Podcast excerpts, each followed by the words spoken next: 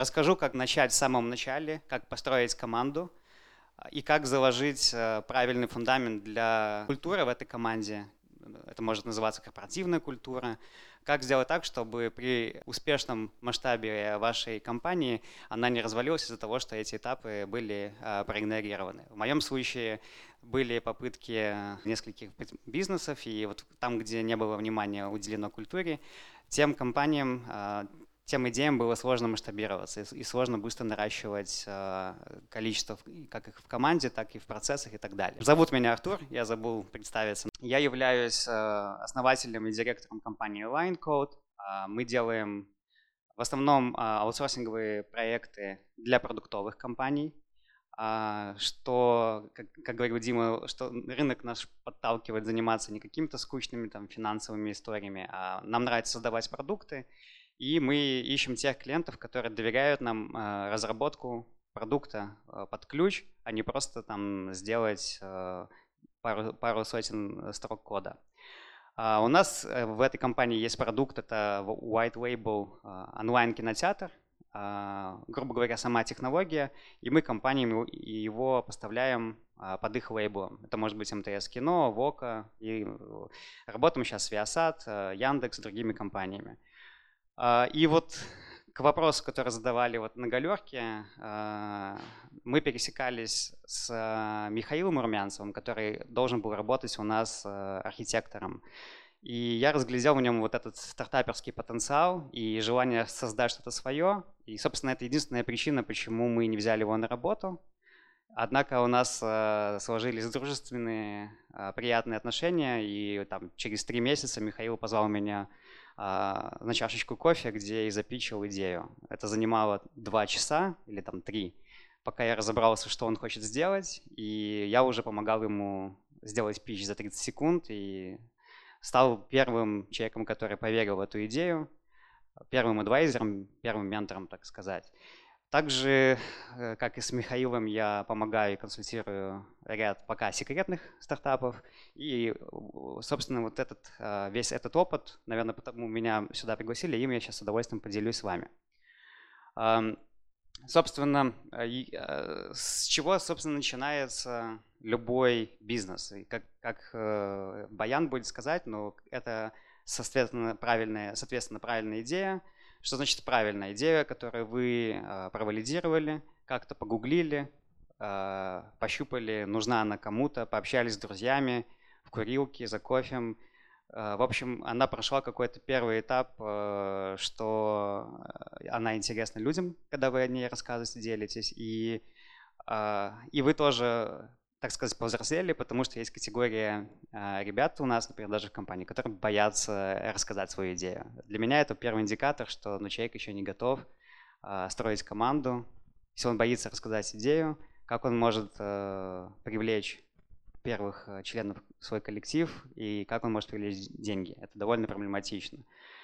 А, значит, когда идея как-то проверена, из этого круга, как правило, друзей и знакомых а, вырисовываются люди, которые могут претендовать а, на роль кофаундера, которые заразились а, данной идеей, хотят воплотить ее, видят, может быть, ее немножко по-другому.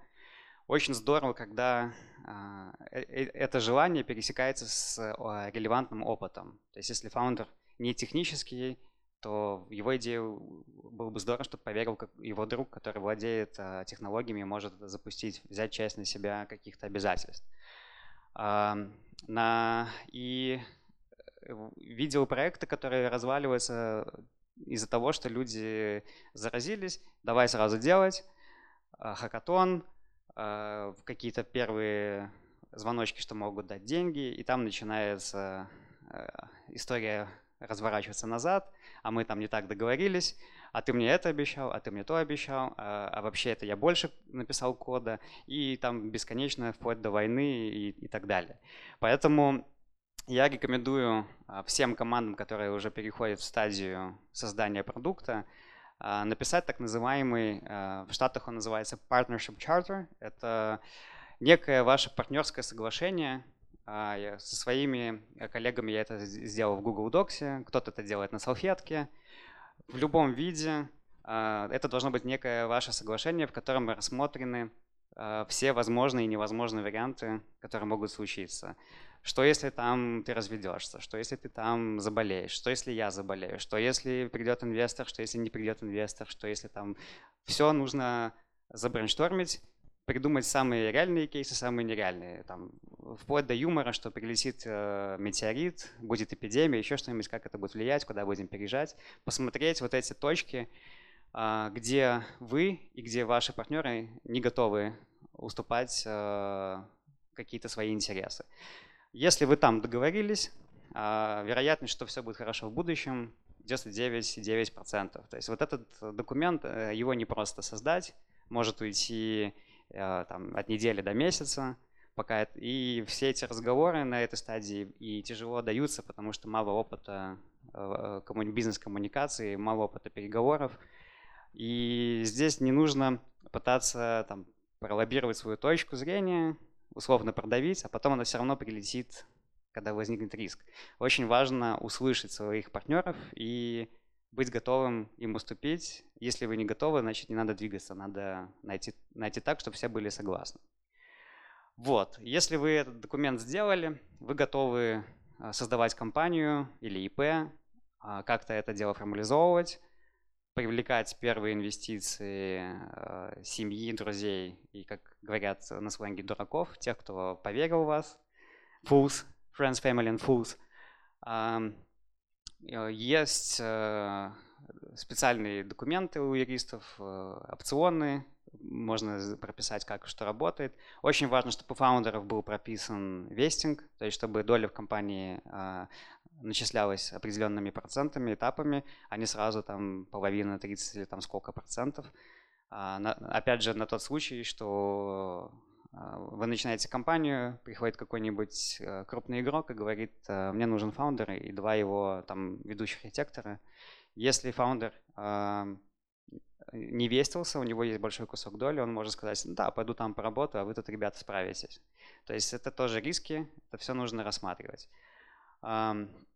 И на этом этапе нужно приступить к созданию э, MVP, Minimal Viable Product, то, что Дима вам показывал это может быть имитация продукта, так называемый этап прототипирования или претотипирования, лендинг-пейдж, проверить реальный, э, реальную реакцию рынка, как, э, какая будет стоимость, какая-то фин-модель, какие-то новые фичи появятся, э, первый фидбэк пользователя. Если здесь все здорово, вы готовы привлекать более крупные раунды, и, на мой взгляд, на этом этапе пора заниматься построением фундамента так называемой корпоративной культуры, созданием э, определенных процессов, которые помогут компании быстро скейлиться, быстро масштабироваться, развиваться э, семимильными шагами и не разваливаться. То есть э, этот вопрос очень, очень абстрактный, это не какие-то цифры. Мне понадобился, естественно, мой опыт, и чтобы этот опыт я как-то мог сформализировать, мне еще понадобился год на различные книги, чтобы я ну, свой опыт прочитал у других авторов и как-то его систематизировал, и сегодня попытаюсь а, его донести. А, собственно, я пришел к выводу, что культура компании, она непосредственно есть, она не, но она не может существовать просто на, на бумаге или в виде какого-то документа. То есть каждый член компании, а, непосредственно фаундер, создает эту культуру каждый день своими действиями.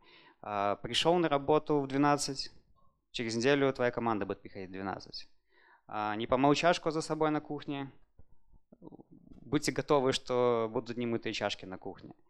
В этом, на моменте, когда вы строите эту компанию, вам очень важно быть примером для коллег, для команды и, собственно, создавать эту культуру, через свой, свой пример. И потом эту культуру переймут ваши первые сотрудники, которые будут уже нести эти знания дальше при масштабировании.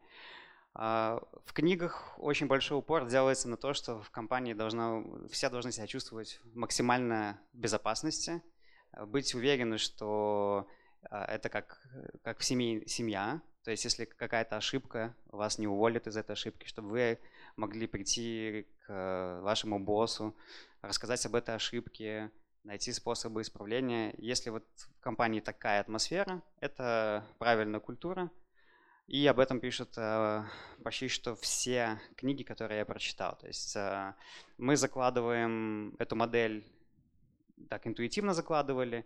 Иногда было ощущение, что у нас слишком все демократично, э, не так эффективно, не так строго. Но потом э, при правильном планировании, при правильном подходе общения с людьми, при правильной постановке задач, все вот эти риски, они исчезают, и получается вот эта необходимая надежность и прозрачность, и люди себя чувствуют э, как дома, и, не сильно хотят идти к конкурентам, и гораздо более а, глубоко вникают в задачу и отдаются а, тем, тем направлениям, которыми они занимаются. Как говорится, вот эта безопасность, она не может быть без прозрачности и открытости.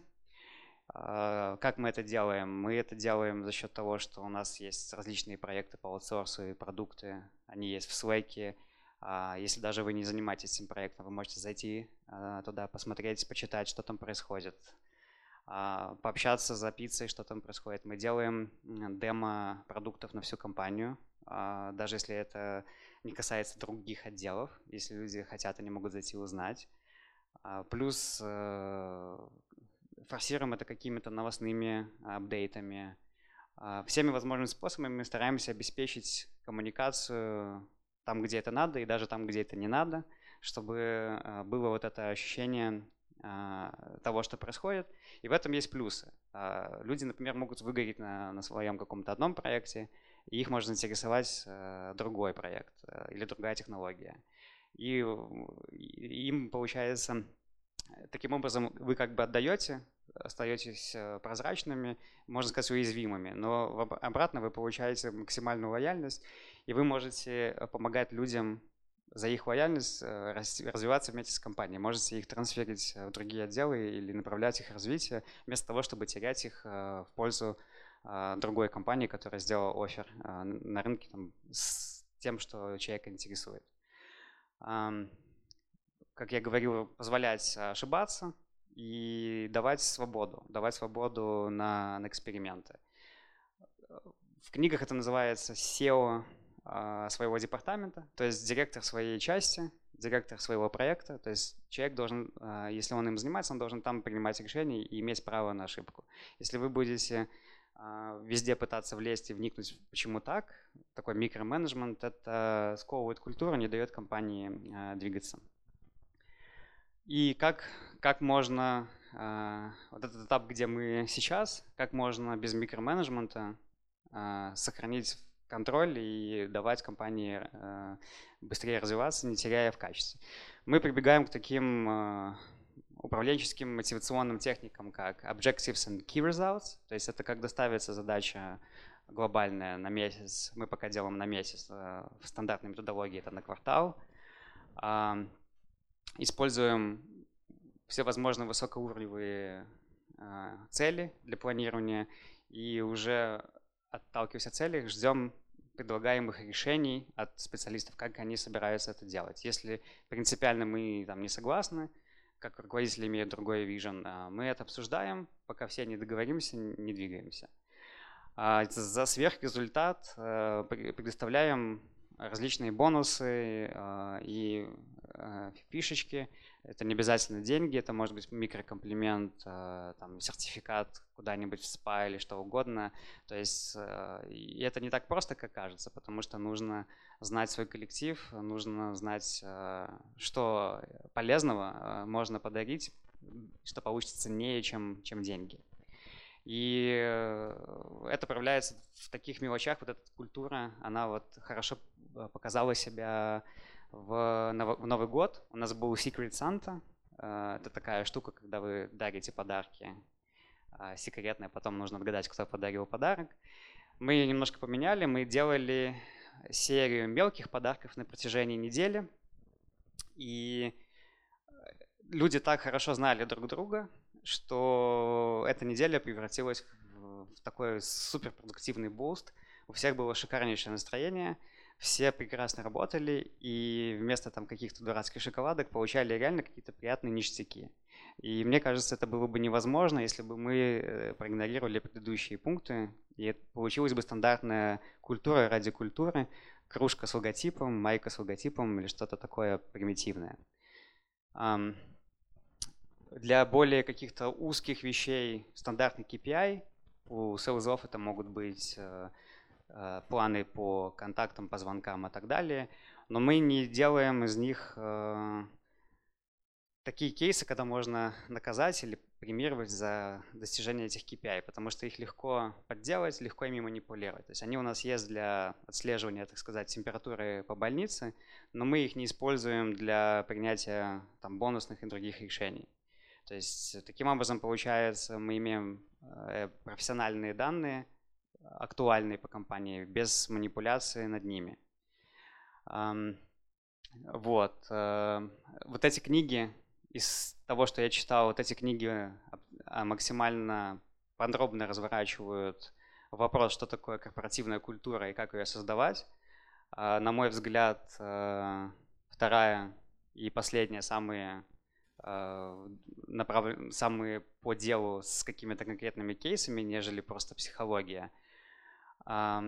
И первая книга, она поможет вам на самом первом этапе определиться, как договариваться о партнерстве – и как это прописывать. И ее написали э, юристы, адвокаты с 20-летним опытом, которые э, решали проблемы, э, когда фаундеры не могут поделить компанию. То есть они занимались 20 лет всеми возможными трагедиями и ссорами фаундеров. И за 20 лет у них накопился уникальный опыт, который они положили в книгу.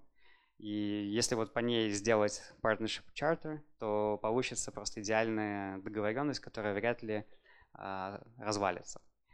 Вот. Эм, рекомендую сфоткать. Книги классные, э, стоит почитать.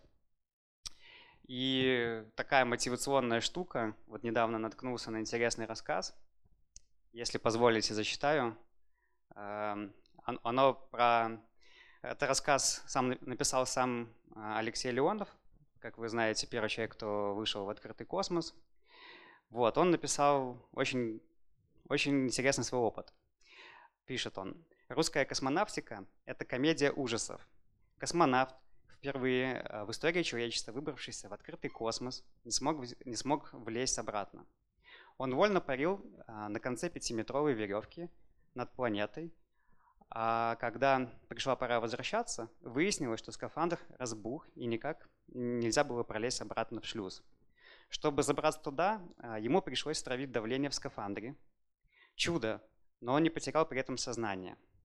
Но теперь э, оказалось второе препятствие, второй шлюз. Влез в него можно было только нарушив инструкцию, то есть э, вперед головой, а не ногами. Пробравшись туда, рухнул рядом с товарищем. Едва дышался, пришла новость. Автоматическая система возвращения на Землю сломана. Снова впервые в истории человечества корабль пришлось возвращать на планету вручную. И тут вышла незадача. На новом корабле «Восход-2» единственное окно иллюминатора смотрело в бок. В нем были видны только звезды. Запустишь двигатель не так, вместо возвращения улетишь еще дальше и останешься там навечно. Космонавты отчаянно ползали по кабине, вглядывались в разных э, углов э, в злосчастный иллюминатор прикидывая по памяти, где Большая Медведица, а где Земля. И, наконец, стартанули двигатели. Уже, наверное, смешно звучит, но снова впервые в истории человечества они занимали свои места при работающем двигателе ракеты, ускорение которой э, норовит превратить э, весь экипаж в лепешку. Для них остались загадкой, куда они, куда они приземляться. Спустя э, спуск, спуск они мало помнят, Очнулись, э, выбрались, вокруг сугробы. Холодно, минус 30. На корабле была масса средств спасения. Рыболовные крючки, средства для отпугивания акул. Единственный пистолет ТТ и много чего другого. А вот от холода не подумали. Космонавты сняли скафандры, вылили из них литров 5 пота, развели костер, тщательно закутались, стали ждать, периодически настукивая сигнал СОС. Текст разнообразить не стали. А что, собственно, писать? А мы, советские космонавты, находимся хрен знает где, нам плохо, и, и, и так далее, так далее, так далее. И сигнал засек Центр управления полетами где-то в России. А, сотни вертолетов были подняты в воздух и прочесывали окрестности. В это время по телеку сообща... сообщалось, что космонавты благополучно приземлились и отдыхают в санатории. Пауза между этим сообщением и появлением на экране самих космонавтов явно затягивалась. Не выдержав, Брежнев позвонил Королеву и спросил, какого черта? Королев зло ответил, мое дело запускать космонавтов, ваше извещать. Вы поторопились, не я. Наконец, один из вертолетов засек костер двух несчастных космонавтов возле него. Но сесть там было невозможно. Пехом отправилась группа лыжников для расчистки площади топорами, а с неба посыпались подарки, теплая одежда и ящики коньяка. Одежда вся висела на деревьях, коньяк разбивался. Космонавты, э, увертываясь, и мрачно, стояли, смотрели и мрачно матерились. Собственно, к чему этот рассказ?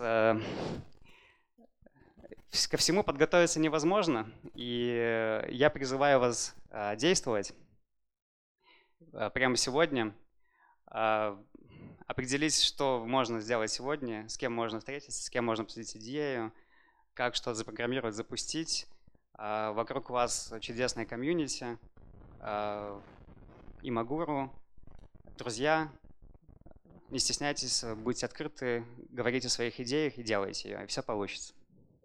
Скажите, вы океары используете в таутсорсе? И как вообще опыт вот работы океаров, ну, от Objective-Kit Results э, таутсорсом? Уже больше для продуктовых, э, на мой взгляд, задач используется этот подход? Спасибо. Хороший вопрос. Э, да, мы сейчас экспериментируем, используем практически без всякой адаптации. Э, собственно, мы делаем продукты достаточно э, полностью от А до Я под ключ, не прибегая, правда, к маркетингу. То есть клиенты предпочитают уже заниматься маркетингом самостоятельно. Нам то, что это аутсорс, нам не мешает э, делать такое планирование, потому что мы созваниваемся с клиентами, понимаем глобальные задачи, и мы с ними ведем себя так же прозрачно, как и а, в нашей корпоративной культуре. То есть э, скорее мы выглядим как команда э, профессионалов, знающих, что делает, чем как команда каких-то кодеров на аутсорсе, которым нужно скидывать какие-то низкие задачи. Э, не сильно сложные. То есть эм, в данном подходе очень сложно вот этот эм, сервис продать, пока не идет общение с заказчиком или нет референса от предыдущего заказчика. Поэтому, да, со стороны издалека на сайте мы э, пока не научились это коммуницировать, но при там, первых звонках, при каких-то общениях, оценках, эстимейтах а, клиенты начинают видеть, что на самом деле а, за команда. То есть если это, например, стартап, мы не и у него маленький бюджет, мы не, не, не пишем там эстимейты, как сделать какой-то продукт. Мы говорим, у вас мало денег, вот вы можете взять вместо стриминга YouTube стриминг, вместо сайта возьмите WordPress, соберите, запустите, протестируйтесь. Некоторые через полгода возвращались с, с нормальными раундами, благодарили и начинали уже с нами разработку. То есть мы не стремимся сразу нырять в аутсорсинг.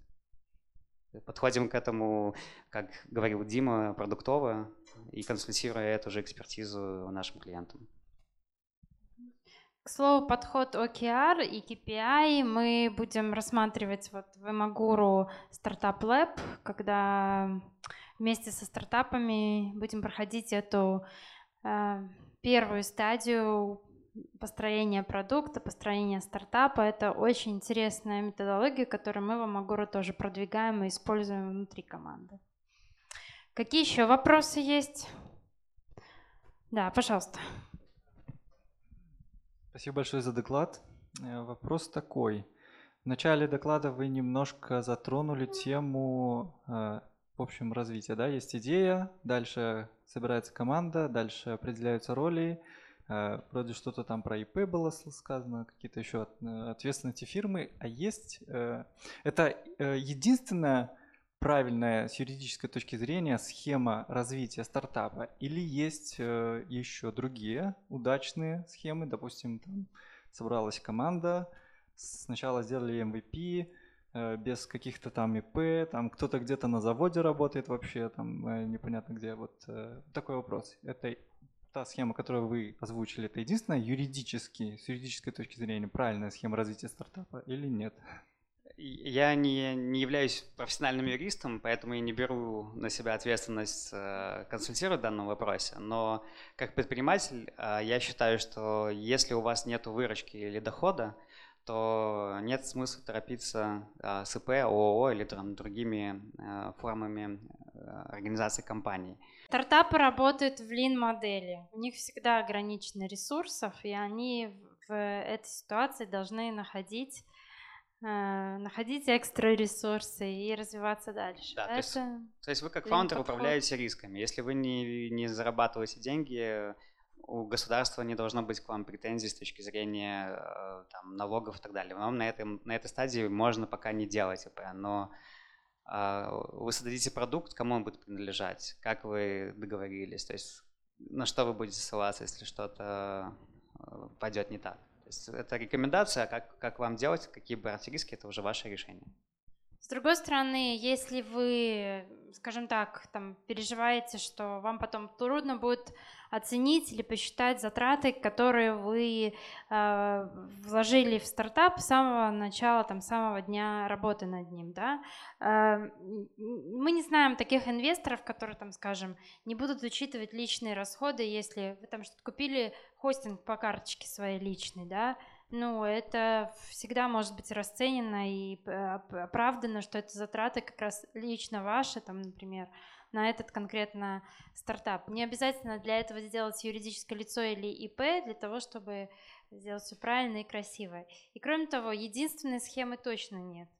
У каждого стартапа она своя. И не, точно не единственная. И этого тоже не стоит бояться.